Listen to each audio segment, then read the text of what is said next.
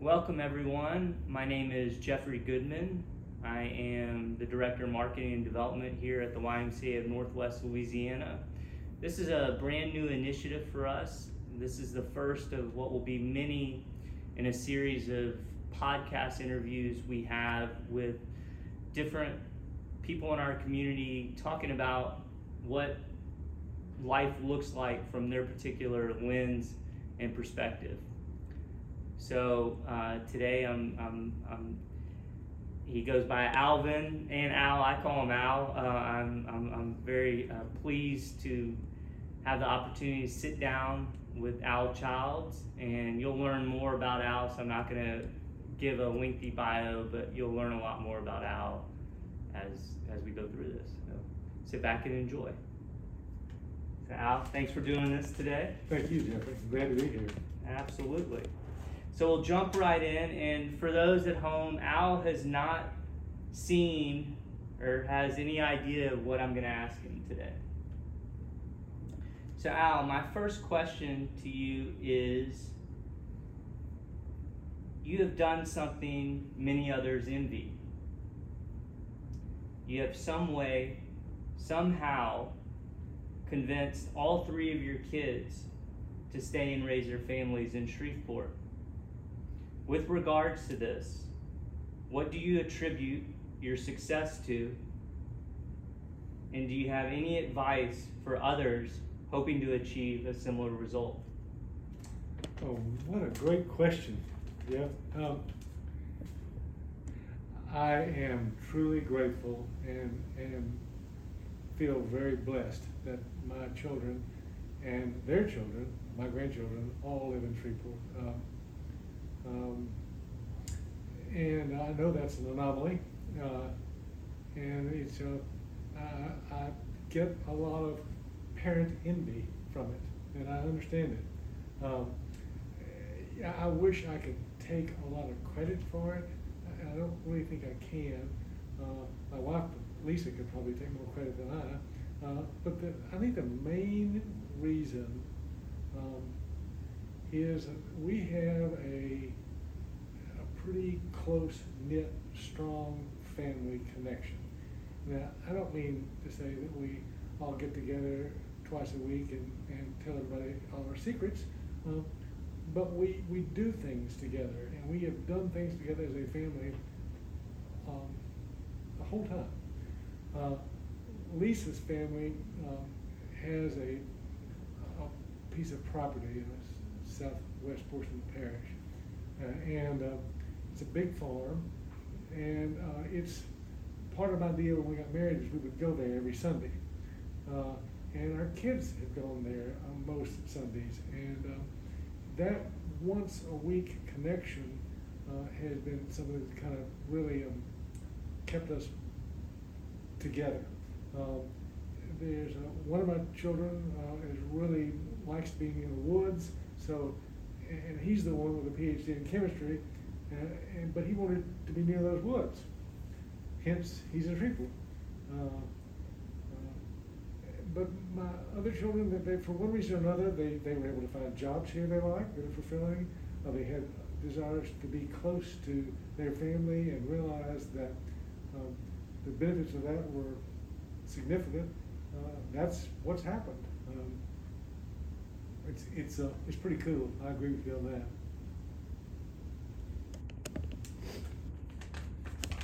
So my next question is, can you talk about some of the people in the community who inspire you? What business owners and or organizations currently get you excited by the work they're doing? Whew.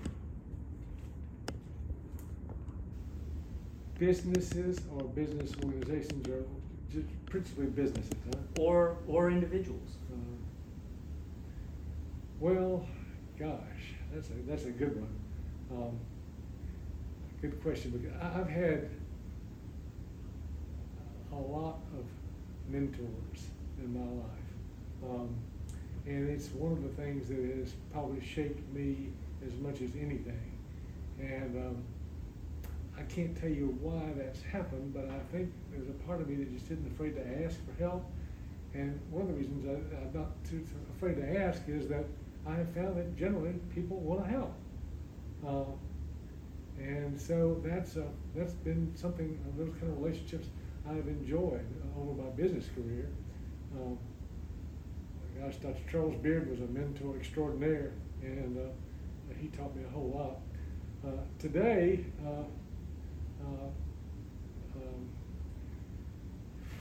golly, I mean, if you're looking for somebody who is a uh, an extraordinary example of, of an entrepreneur and, and, a master of tasking, uh, I would have to put Rand Fallbaum there at the very top.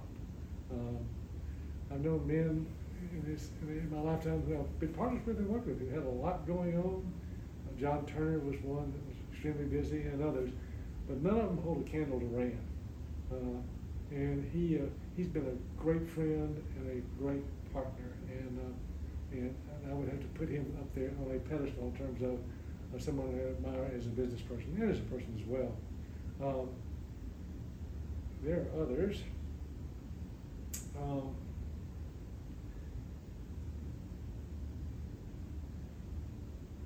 I'd have to say my partner John Beard uh, now, Dr. Beard's son, is somebody I admire a whole lot, uh, and he has a he is he's a good friend and, and also a good confidant. Um, I'd have to rank my own partner David Alexander as somebody right up there. Uh, we uh, our personalities and skill sets are complementary to each other. We, we are similar in areas that are important to be similar in, and we're very different in other areas, and we bring different um, talents to the task. And that's, that's always been really, really a great partnership. Uh, it has been, it is a great partnership. Um,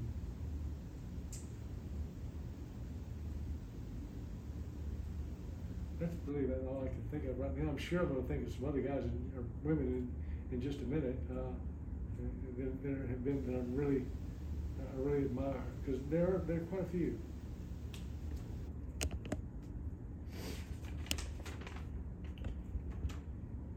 So Al, you're the you're the owner of Vintage Realty. Can you explain a little about the type of work that Vintage does, and what are a few of Vintage's current projects? Sure, Jeffrey. Um, first of all, let me clarify. I am an owner of Vintage Realty. I am not the owner, nor am I the controlling owner of Vintage Realty. So let, let me get that clear. That's very important. Um, oh, Vintage is uh, is really active in a lot of different areas. Um, we are we are what's known we call it, we call ourselves a full service commercial real estate firm. And by that, it just means we offer serve real estate services to our clients from, sort of the cradle to grave. I mean, from development through lease up to management to brokerage and sale and asset disposition, um, accounting, the, the, whole ball of wax. Uh, and you know, we we've done that, taken that approach for a number of reasons. One is because uh, we didn't think anybody else in this market was doing it, and or they were, but not. We thought we could do it better. Uh, and we also thought that uh, we needed to be able to add that whole package to be able to create the most value for our clients. And that has been proven to be true. Our clients like that approach. It's a one-stop shop for them, and, and so it's, it's been a, a, good approach, very solid. Um, we've been, uh, in the last 20 years, uh, very, very active in, in, different areas. One of the projects I personally was involved in that I was most proud of was the and I developed with, with Rand uh, was the Shops at Bellemead uh, Lifestyle Center here in Shreveport.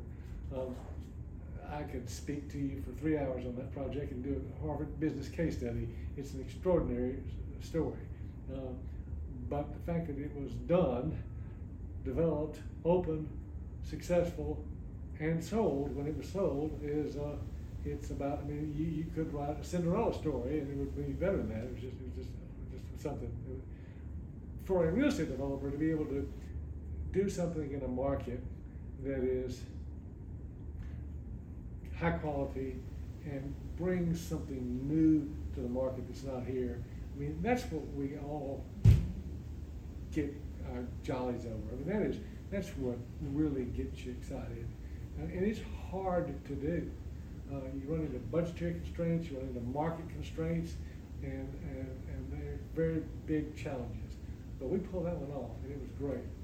Uh, our company's uh, history and success in the multifamily area, arena, it's apartment projects, uh, is truly extraordinary. David leads that whole effort, and uh, we started the development of Champion Lake, I guess, 25 years ago, uh, and have done uh, development all over the state.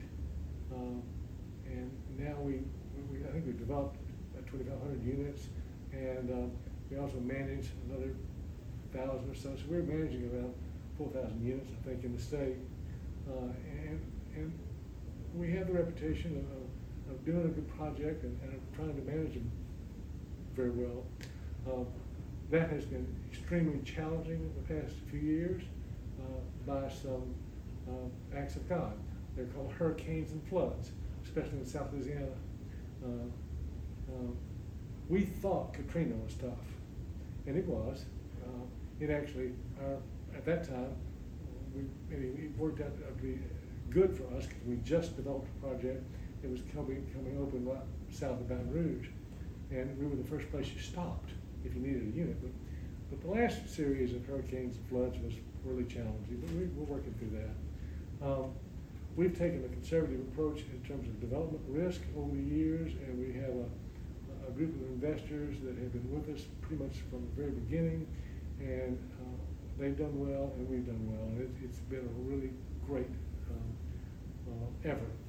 Um, one of the things I'm most proud of, although I'm not involved in it, is uh, an effort we're doing now uh, that David heads called um, American Southwest Real Estate Fund, and it is a double bottom line fund. That's a that's a fund that invests in projects that have both uh, an economic return and a social return. Uh, ironically, we this came about as doing one of this kind of efforts right down the street uh, with a local effort, and that worked okay, but not great. But the people that were involved in that and some others wanted to join forces and expand that into an area that's pretty much kind of the Southeast Conference. Uh, so a big region.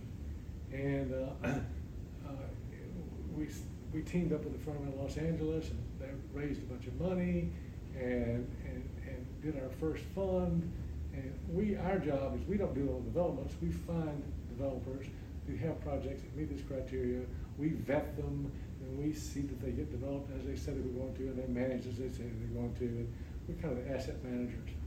Uh, and you know, I'd be dead gum if that if the first one, which wasn't uh, all developed, and now we're into the selling phase of that, and those people have done really well. And so now we're in the middle of another one that'll probably be four times that large, uh, which is uh, it's really exciting. We've got a great team that's working on that. It gives our company exposure in a much larger geographic area, which is exciting because it's it's hard to have all your eggs in one basket, be that Shreveport or Louisiana or, or either one. So it's a, it's, it's, it's a good situation for us. I'm really happy about it.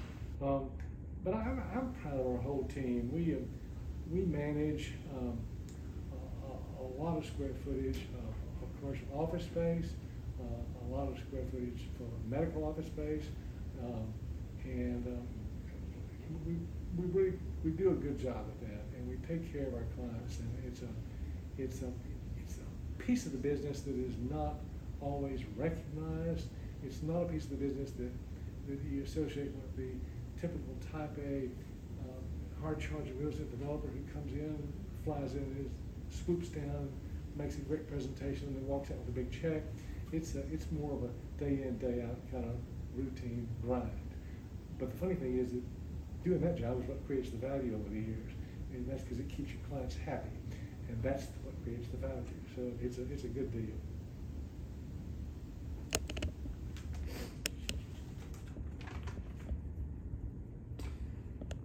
Are there particular cities around the country that provide examples to you of what Shreveport should aspire to in the future? If so, can you talk about a few of the cities and the characteristics of them you feel we should strive to emulate? yeah, I could talk about that subject, Jeff. Um, for years, uh, I was personally involved in and responsible for the performance of a bunch of office buildings in Shreveport, Louisiana. And office building, demand for office space is directly tied to a variable called white collar job employment. They relate directly, they correlate directly. And um, that particular sector in our community has not grown over the past 30 years. Uh, a problem. Uh, and it, has been a, it's a tough, challenging situation. So I've looked at other comparable cities to find out what their office market was like and what ours was like and compare them to us. And, and uh, Jackson was one that's very comparable in a lot of ways. Um, but, and Tulsa too, in, in terms of size. Um, Tulsa, of course, suffered the oil and gas collapse as we did too. But those are just some cities that are similar. Um, Little Rock, I should add, because it's uh, it's done a lot, and in terms of Little Rock and Jackson, of course, are the state capitals, and that gives them a small advantage. Uh, it gives them a large advantage.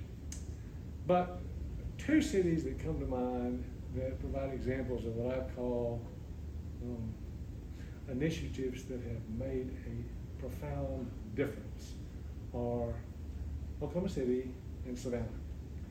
Uh, Oklahoma City's story is truly remarkable. Uh, I may have some of these years wrong and some of these dollars wrong, but I think about in the early 90s, about 1991, um, which wasn't a great time economically for the real estate business. Um, the oil and gas business collapsed, the banking industry was collapsed. There were a lot of non-performing loans throughout the whole portfolio of every bank in the country. It was not joyous and free. Um, and Oklahoma City was much as Tulsa to the oil and gas business, so they were suffering too. But principally because of some leadership, some extraordinary leadership provided by the business community and that Chamber of Commerce there.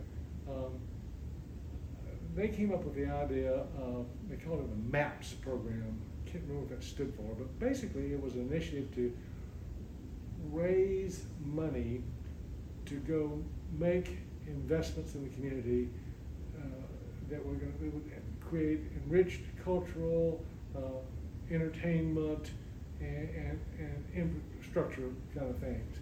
And they did it by imposing a one cent sales tax for a limited period of time. I think it was five years. It could be seven, I think it was five. And I believe the first one they did was $250 million. And, and, and I, the projects they did ranged from stadiums to bringing, bringing a riverfront arena. It's, just, it's extraordinary. But they did such a good job of it, and it was, and they got so much confidence from the citizenry. They said that was a good one. Why don't we do another one? And the next one they did, I think it was an extension of that one, was I think five hundred and fifty million dollars, which just was an extension of the same kind of stuff, except they threw in one hundred and seventy million dollars for the schools and their infrastructure, just to kind of upgrade all the schools. Um, I can't remember exactly what the map three was, but they had another one after that. And Oklahoma City is a changed place because of that initiative. Um, and I can't say we don't have anything they have uh, because they, they do have some things we don't have. Uh, and they've had a larger presence of some major corporations and stuff. But basically what made the difference was the leadership. I mean, it was the, it was, it was that effort to make that happen. And uh, I've been there twice to look at that, and, and, and it's a, it's something that, that I really believe under the right leadership could be done here. Another example, and this is just this is just, this is such a small one, but it's just so it just shows you what can happen if you have the right kind of leadership and vision. You ever been to Savannah? Once. Uh-huh. Did you go to SCAD, mm-hmm. Savannah College of Arts and Design? Mm-hmm. Okay, well, I can't remember what year that was founded. I think it might have been in the nineties too. Um, and, and Savannah was kind of floundering. It's a sleepy southern town with, a, with an aging downtown structure and, and uh, uh, not any white collar job employment growth and no demand for office space and all the buildings were just falling down. And the leadership there identified and teamed up with a guy they brought in. I think I can't remember who was where he was from Atlanta or whatever. Uh, and he along with some other people formed. Uh, they did the SCAD. Okay. Now, uh, I think initially it was for profit. I, I think it's, it's a private nonprofit now, but I don't know that for sure.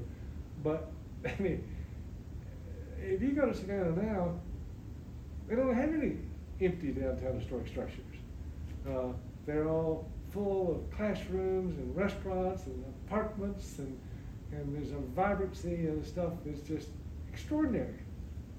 And uh, you know, I've, I've, thought to myself so many times, okay, um, here we are struggling trying to figure out what to do with our downtown, and, and we were spending all these efforts, spinning our wheels, trying to get more white collar jobs, and then we need those. Uh, don't misunderstand me, but here's something that was done in a city that transformed their downtown that didn't depend upon bringing new businesses. It was a complete, complete adaptive reuse of different use. Now, I, it can be done, is my point. And if it can be done there, it can be done here. It just takes vision and leadership. So those are my two examples.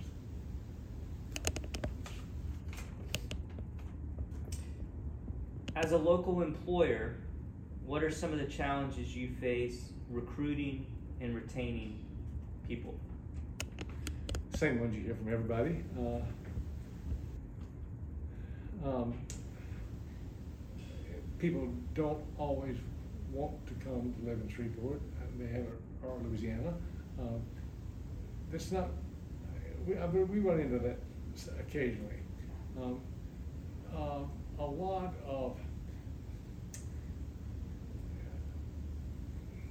we face different kind of uh, employment challenges, Jeffrey, because we, we operate different kinds of businesses. Um, right now, finding people to manage and maintain multifamily apartment complexes, especially in South Louisiana, is a real challenge. Because the people who have those skill sets can work in a lot of other places, and there's a huge demand for them, and, and so they get paid uh, for lots of opportunities somewhere else. So that's a real challenge. Uh, here in Shreveport, um, I mentioned earlier about we do commercial property management. Uh, people don't realize that there's a specific job as somebody who is the property manager. Now, what skill set does that require? Where do you go to college to learn to be a property manager? you know, probably the skill of hard knocks. Um, you kind of grow your own, or you hire one that's done somewhere else. Uh, there's not a, a, stable full of a half a dozen commercial property managers here in Shreveport that are just waiting to look for a job. So we have to usually go outside the market to find somebody, and sometimes that can be challenging. Um, um, you know, it's right now, and this is a, it's really interesting. I was thinking about this this week. Um, I think, don't hold me to these numbers exactly, I think we have 180 employees, 180 positions, and I believe we have 25 open, okay? And that's been higher, and it may be less than 25 right now. Um, a lot of those are in the multifamily apartment area I mentioned. Um, but if, if somebody wants a job today in this market, uh, I think pretty much in the state of Louisiana, uh, you get one. And there are lots of alternatives for people. Uh, and that's, of course, as a result of a lot of things that have happened in the last couple of years. But I, it reminds me of, um, of, of, a study that a sociologist at LSUS named Kim Hines did. Uh, I'm guessing in the 70s. Uh, it was a very far-sighted study. He was the first person who statistically showed uh, that Shreveport was going to become uh, a majority minority city. And he predicted when that was going to happen, and it did. But then he predicted out ahead about what were going to be the impacts of that and how it was going to affect a lot of things. One of the things he he mentioned was uh, at that time, if you were an employer, uh, 25 years hence from that time, um, you better feel comfortable hiring a lot of women and, uh, a lot of blacks because that's where your that's where you, that's where your employees are going to come from. Of course, that's definitely true, uh, which is which, as far as was a great prediction. Is I think it's great because there are opportunities here. Uh, and I was thinking about that, given the what he predicted at the time there was going to be a scarcity of the employment base. Everybody's going to be fighting for the same people, and that's kind of what's happened. But that's been exacerbated by the pandemic and all that. But uh, those are our challenges, and they, we uh, we're blessed uh, to have a a leadership team who's been at Vintage uh, for many many years. In, in many cases, 20, 25 years. So it's a we're, really very fortunate. They're a great team. I'm really proud of. Uh, it, it does. I love going someplace and, and whether we manage it or not, and, he, and people talking about it, not knowing who I am, and here they talk about, you're not going to believe what happened today. It just really brings up a lot of pride. I really enjoy that.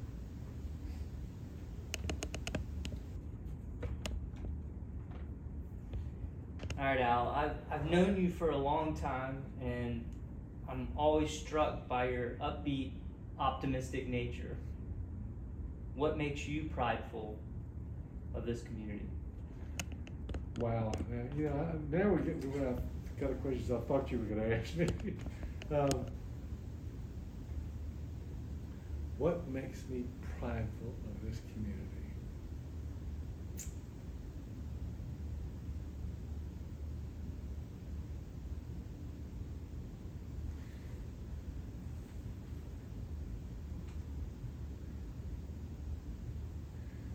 That's a great question, Jeffrey. I, um,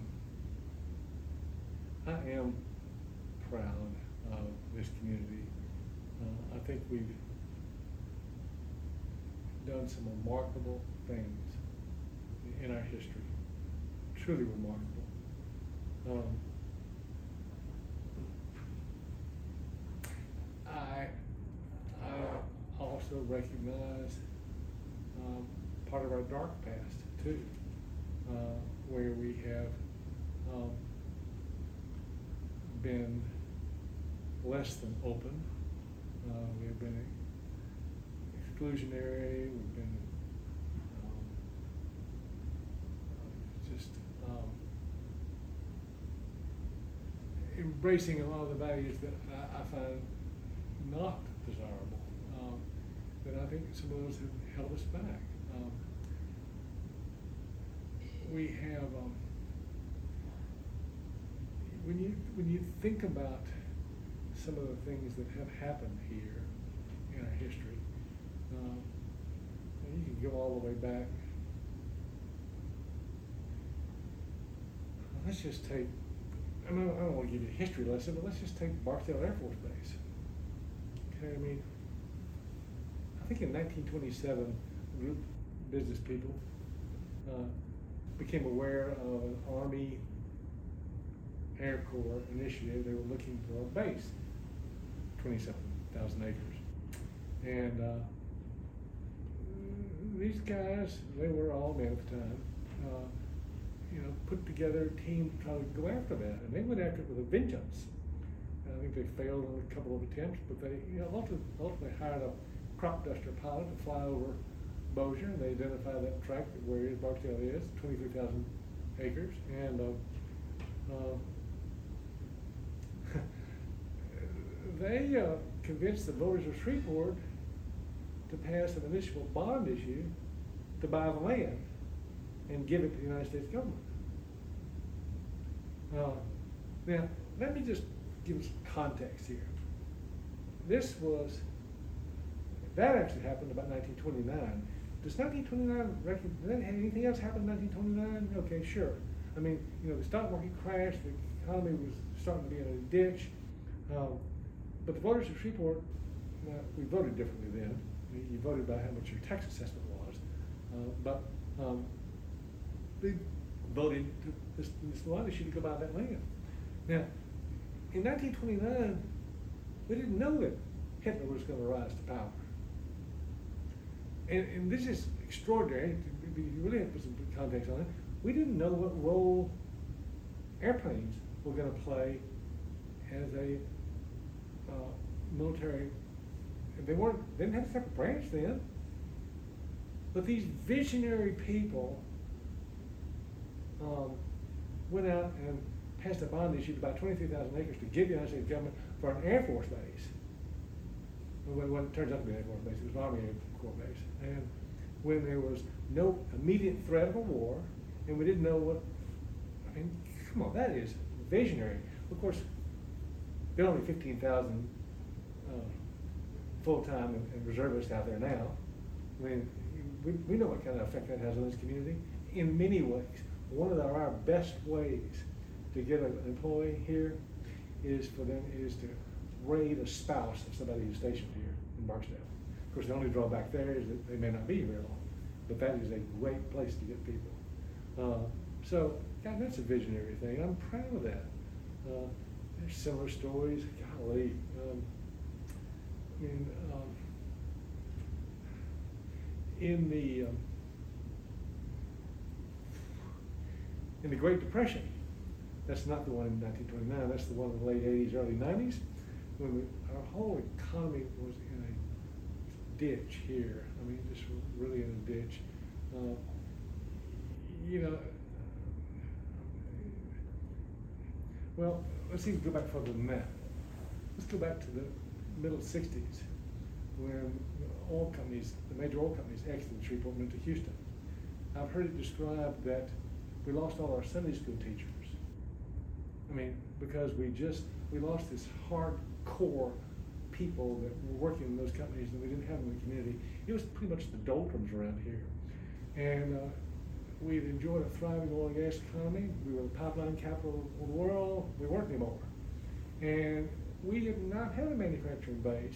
We were uh, uh, isolated and estranged from leadership in Baton Rouge and also in Washington.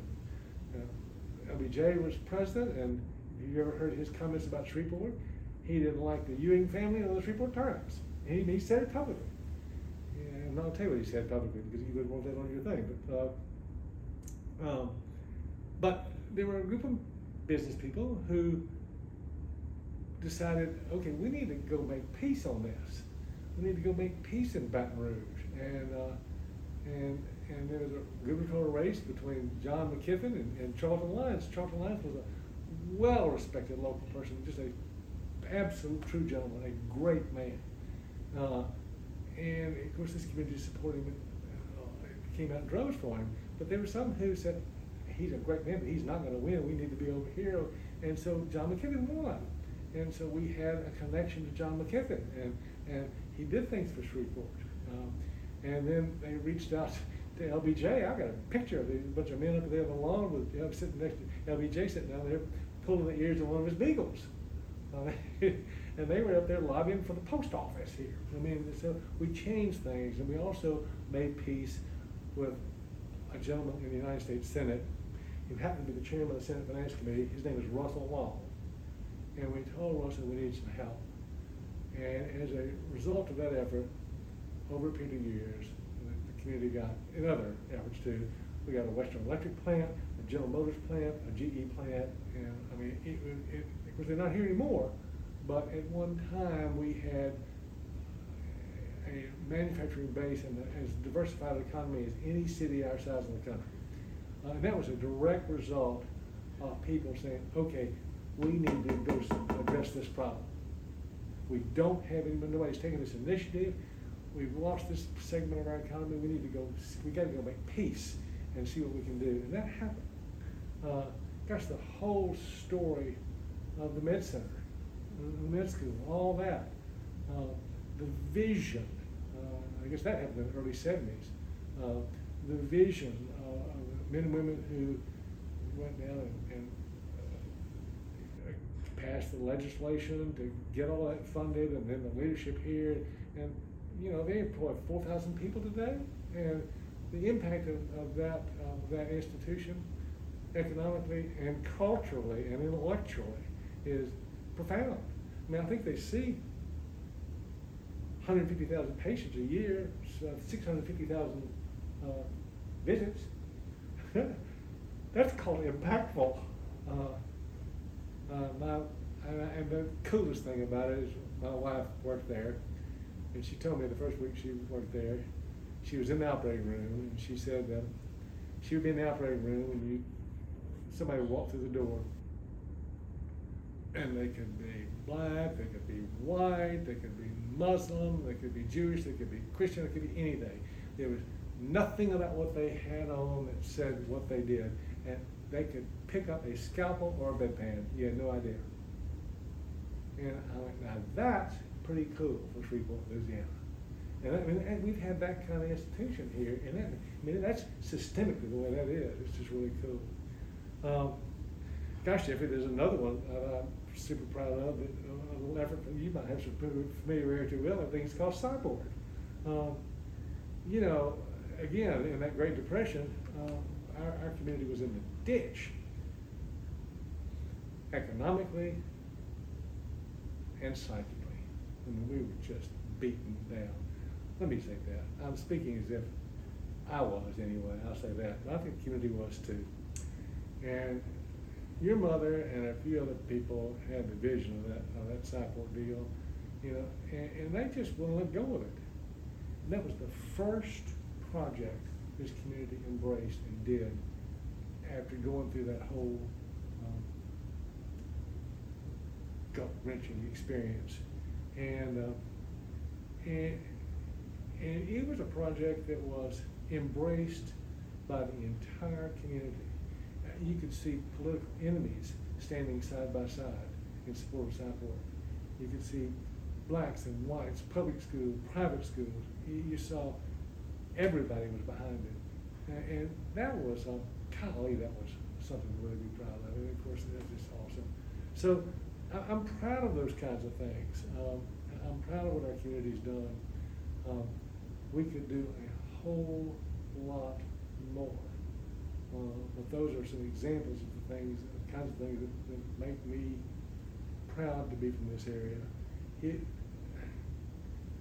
the one message I'd love to be able to get to people is that we're small enough where you can make a difference. Uh, I mean, it, it, actually, you can do that in, in, a big city too. I mean, your mother's a testament to it. Of course, she's not just anybody, but I mean, you know, you can make a difference here. You really try to get involved and make something happen. And I go back to what I said earlier. I think people generally, by and large, want to help. Uh, they just need to be asked. I have two final questions for you. Good. And they're both short in terms of the questions, not necessarily answers. the first is what is holding us back?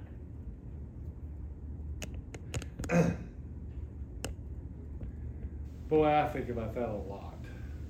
Um, and it would be so easy to give the answer, well, we're not a state capital. We don't have any major um, Fortune 500 presence here, certainly no headquarters, and very little presence at all, no regional or district offices. Um, uh, we have no, uh, the, national banks, we have branches, our, our utilities are, are, are not based here any longer. We don't have the base of locally owned business support that communities go to for making things happen and funding them. But we have other things. I mean, we don't have those, but we do have a generous, a generous citizenry. There's wealth in this community that is uh, willing to make things happen. Um, so, yeah, we don't have this, but we do have that. Um, this is going to be probably such a glib answer, uh, but I really believe it. I believe the one thing that's holding us back is leadership. Uh, and I'm not trying to pick on anybody who's in a position of leadership right now. Uh, we have some great leaders here now. Um, but we don't seem to have the kind of leadership that can identify and formulate a common vision that can be embraced to the point of a passion by our citizenry, and then come up with strategies that that um, that people will promote and get involved in and implement and make things happen. You know, these examples I gave earlier, uh, they're, they're extraordinary. Maybe they're not good examples here today, but, but they didn't start, they wasn't, there wasn't some savior that came down into the community and said, I'm going to fix everything for you. These are people who had their ideas here. Uh, they saw the advantages, they had to take advantage of opportunities that were presented. Uh, we can do that today. Uh, I can't tell you who those leaders are, but I can tell you where they are. They're in your generation, not mine. Uh, and they are, heck, I mean, they're, they're in the schools, they're in the uh, religious institutions, they're in government, they're in business, they're in the civic organizations. Uh, I mean, they're here. Uh, I mean,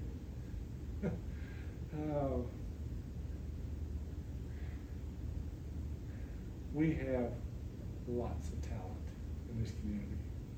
I, I really believe that. I may, I may be naively optimistic when I say that, but I believe it's here. Uh, we don't have a community spirit of can do. We are provincial in our thinking. We are scared that somebody might get something that we want. Uh, at our expense, zero sum game mentality. Uh, we got to get over that stuff uh, and, and find things that are win-win for everybody.